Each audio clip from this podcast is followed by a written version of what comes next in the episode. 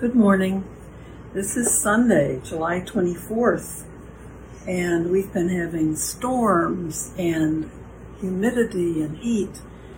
Uh, not as hot, I think, as some other places in the country, so we're grateful for that, but incredible thunder and lightning.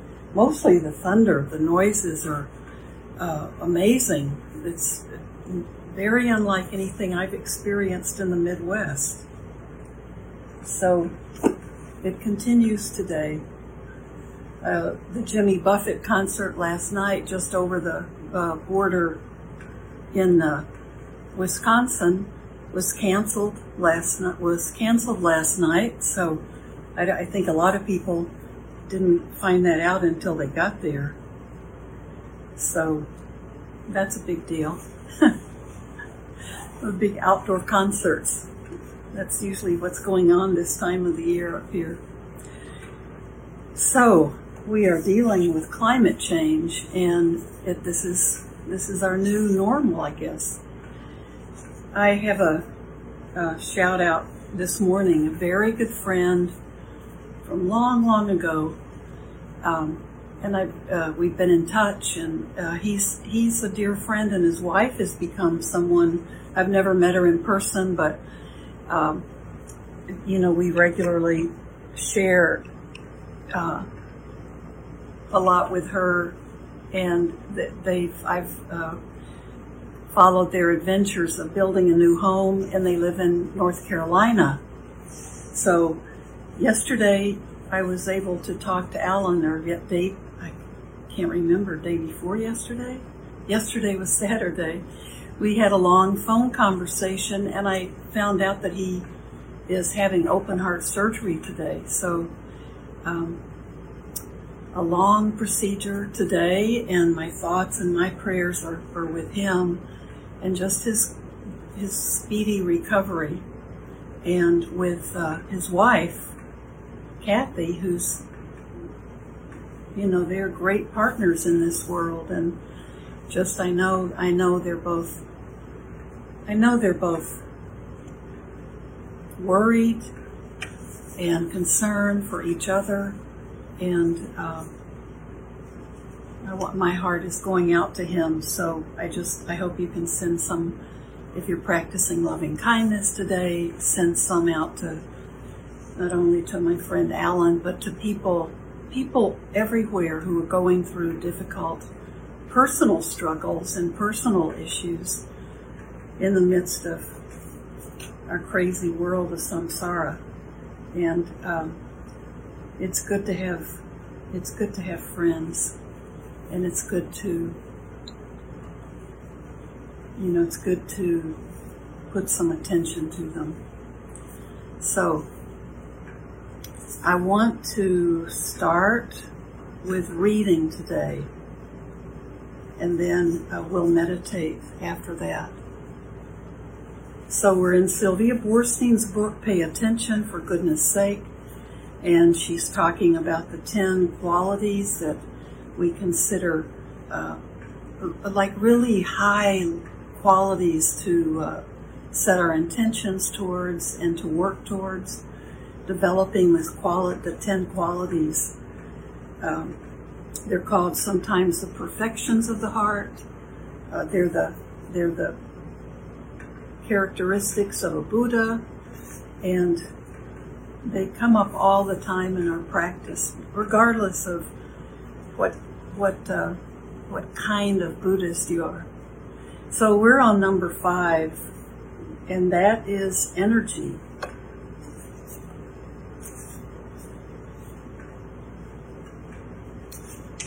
And I want to read like I've been doing. These are called the paramitas, but um, generosity, morality, renunciation, wisdom, and now energy. So she starts the chapter with a quote and she talks about it specifically. And then towards the end of this chapter, she'll do a, a good practice that you can use every day. And the meaning of energy may be different from what from what you typically think of. So, chapter 5 Energy. It is this way that we must train ourselves. By liberation of the self through love, we will develop love. We will practice it. We will make it both a way and the basis. Take a stand upon it, store it up, and thoroughly set it going. So we're not just reading about to understand and have a understanding of the Buddha's teachings, but, uh, but we're trying to integrate it into our lives to really penetrate these qualities and see the value of them and see how they work and then see how they work in our own lives. So she starts by explaining her chart, the practice of energy. I feel an invigorating consolidation of my energy, a striving to be here now, to be present. Each time I realize that now is the only time anything happens, and that every now, disappearing just as rapidly as it arrives, has been shaped and created by a habit, and in its fleeting existence is shaping and creating habits. I know that my experience of a peaceful, happy mind depends on developing the habits that support it. Since habits are, by definition, deeply ingrained patterns, and all memories are immediately lost, and all moments, some of us still keep some, some of our memories intact. Let's read that sentence again. Some habits are, by definition, deeply ingrained patterns and all moments are immediately lost. I need to enlist every moment to teach me about suffering and the, and the end of suffering. Knowing that I haven't a moment to lose, keeping my energy level high. So here's, here is her energy meditation. In the Hollywood comedy about beauty pageants, Miss Congeniality, all but one of the contestants give the same answer to the question, What do you wish for most? They each say, World peace. The maverick contestant wishes for something personal for her own happiness, and then, faced with a silent, shocked audience, adds, And world peace. We laugh at that scene as we do through the whole movie, at being shown the emptiness under the glitter and the enormous energy being expended to win recognition for beauty that is artfully but artificially enhanced and ultimately bound to disappear. We take pleasure in seeing that the pageant is theater, all padding and primping and practical responses that no one actually believes. Maybe we also laugh because the joke makes us a bit anxious, the way good humor ought to, and we become nervous. What do we wish for most? What rouses our energy?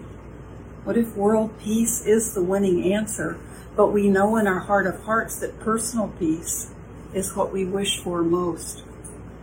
Here is re- reassuring news and a meditation to go with it. It is our own pain and our own desire to be free of it that alerts us to the suffering of the world. It is our personal discovery that pain can be acknowledged, even held lovingly, that enables us to look at the pain around us unflinchingly and feel compassion being born in us. We need to start with ourselves. Try to read these instructions slowly all the way through before you begin so that you'll be able to meditate with your eyes closed. Plan to spend the first two or three minutes of your meditation time resting your attention simply in the coming and going of your breath. Letting your breath rhythm be natural and easy and letting your body relax. Then ask yourself the question. So, what I want to do, I'll read these instructions and we'll see this may be what we do at the end.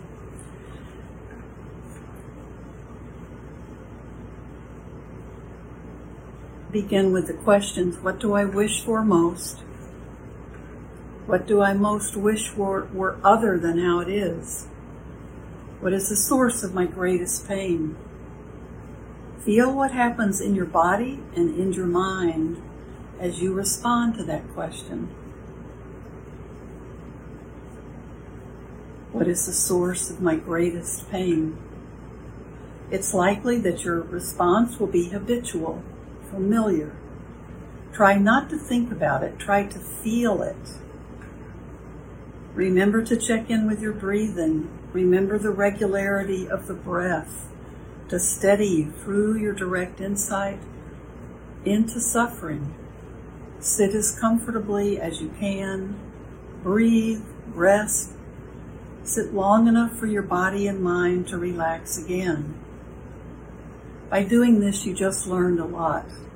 You discovered that being directly in the middle of the truth, even if the truth is unpleasant, is manageable. You just set through the awareness of what is most painful to you. And even if you struggled a little bit and your mind and body became tense, to whatever degree you were able to relax again, you learned that suffering comes from struggling and that stopping the struggle is possible.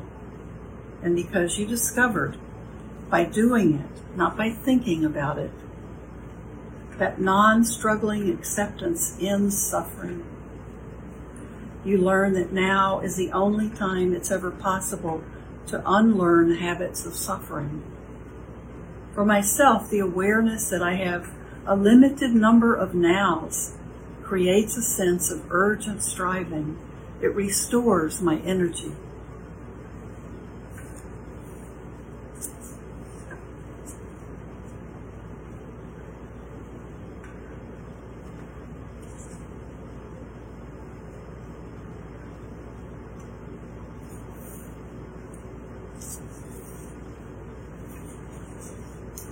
Let me see what she is. She's got a lot of antidotes in this chapter.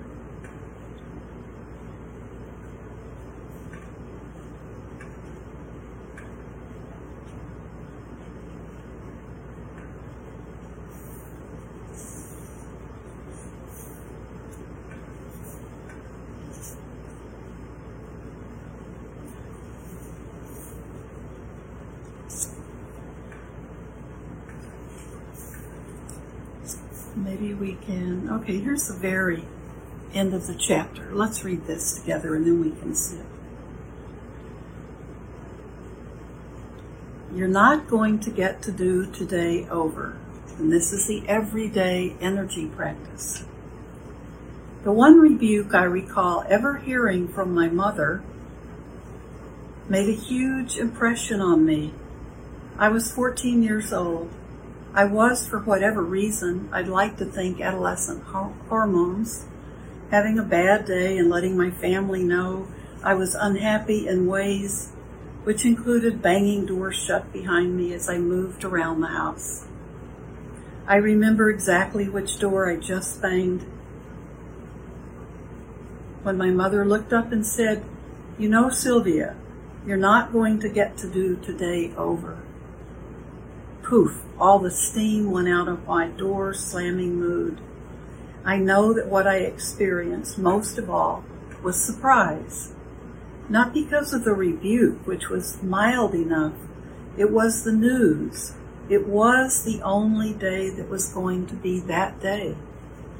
Thirty years later, my teacher Joseph Goldstein, in a retreat interview in which I reported to him about my practice, my practice offered me the only rebuke of our long relationship. I don't remember what I was doing, probably speculating or dreaming up philosophical theories. Joseph said, Don't do that, Sylvia. You've been practicing hard. Your attention is good. Use it to pay closer attention. You have a lot of energy available to you.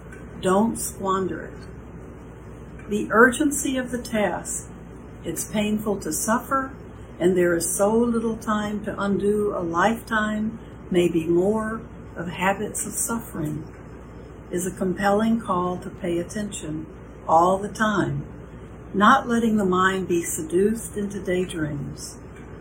Here are questions you could ask yourself during the day, on a bus, at work, at home, looking out the window.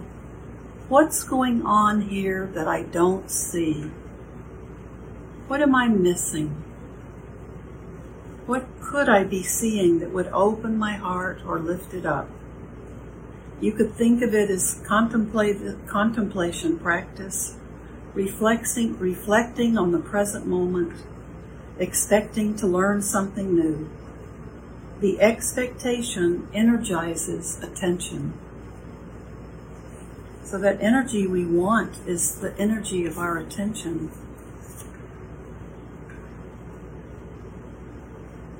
Very good.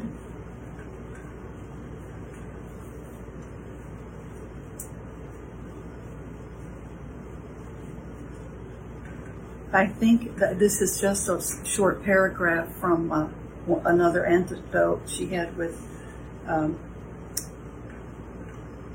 someone asking the Dalai Lama about, I'm teaching all the time, people are so interested in Buddhism, I have no time off.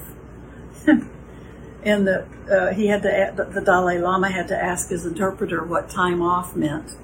His English is good, but he didn't understand that phrase. He leaned over toward his interpreter and they had a vigorous discussion back and forth as the interpreter apparently needed several chances to reformulate the meaning of the idiom so that it was understood. Suddenly the Dalai Lama laughed, a robust, cheerful, impish laugh, and turned back to the person who had asked the questions. Do bodhisattvas, or that can be uh, what we call a saint, do bodhisattvas get time off? he asked. So everyone laughed. The Dalai Lama is known for his intense teachings and traveling schedule, for his tireless work on behalf of freedom for all people, and he is playful. I thought he doesn't rest, but his mind does. He has taken a holiday from suffering. That's what gives him his energy. I think about the way in which fully attending to the pain in the world and resolving to end it energizes the mind. Perhaps it is paying attention that creates passion, making us truly alive in our lives for however long we live. Maybe it even extends our life.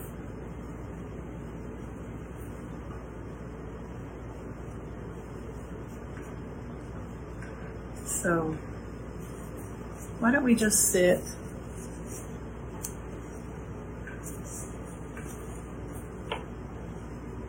Just sit in that recognition. We'll sit for a bit together. We have about eight minutes. And just sit with that reminder, with that idea that paying attention to things, being aware of things.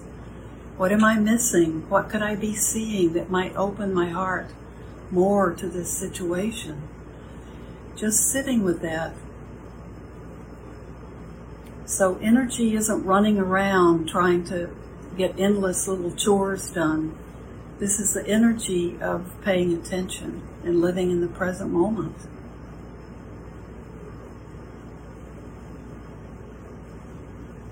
Let your body relax. Take a few deep breaths in and out to begin to kind of bring everything together into the present moment. Your body, your mind, your thoughts. Try to bring them right to the present moment.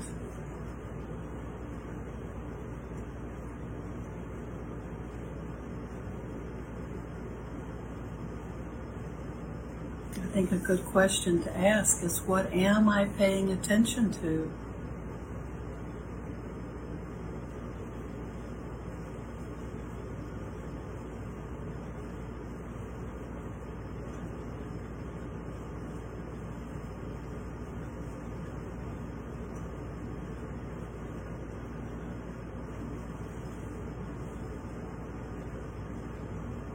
Now be back with your normal breath and just be aware of the body breathing.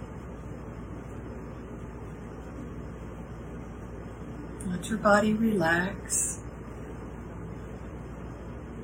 but be attentive.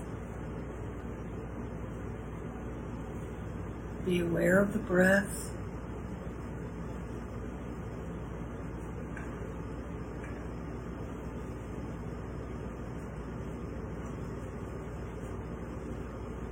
Be awake. If you get drowsy, you can open your eyes or you can roll your shoulders back and lift, let your spine lift up more so you feel lifted up.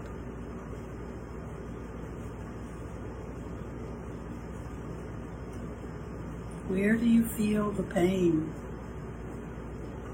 Where do you feel the pain in your life?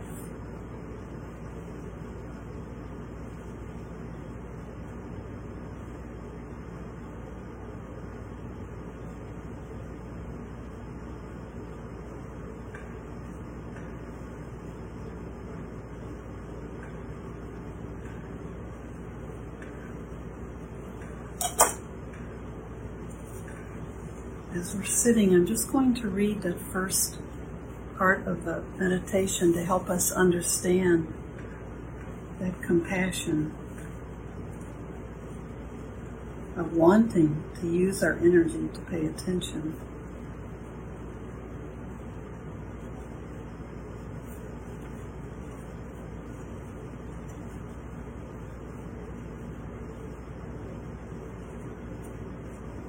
Right now, just be resting on your breath.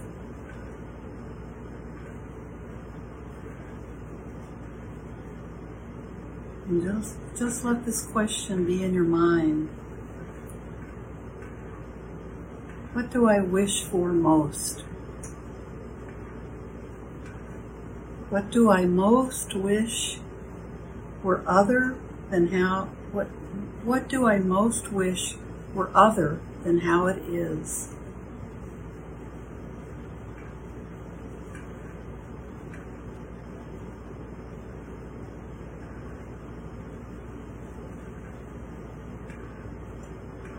So, what do I wish for most?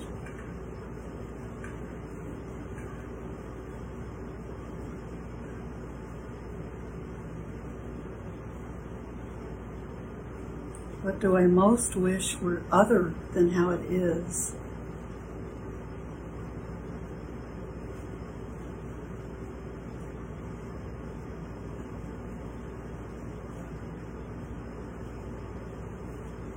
And what is the source of my greatest pain? What is the source of my greatest pain? Feel what happens in your body and in your mind as you respond to that question.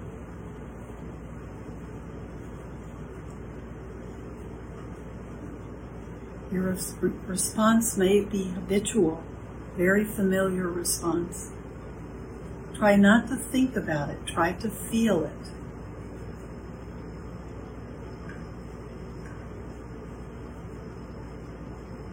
What is the source of my greatest pain?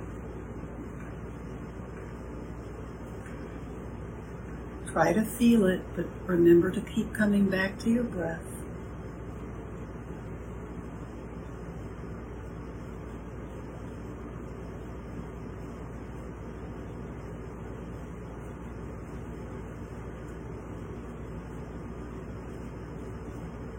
Sit as comfortably as you can and breathe.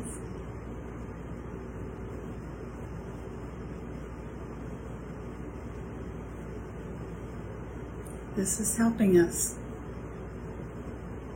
actually have direct insight into our own suffering.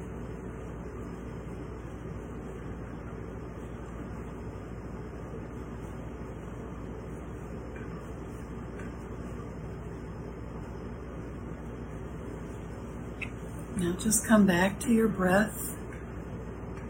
Let your body relax. Just keep letting go now. Just let go.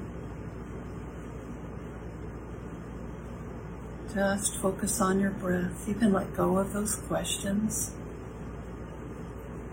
You can sit with them another time as long as you want, just to begin to experience our own dissatisfaction perhaps with our lives or what we would want most to change. Remember those questions. What do I wish for most? What do I w- most wish were other than how it is right now? And what is the source of my greatest pain? Try to feel those.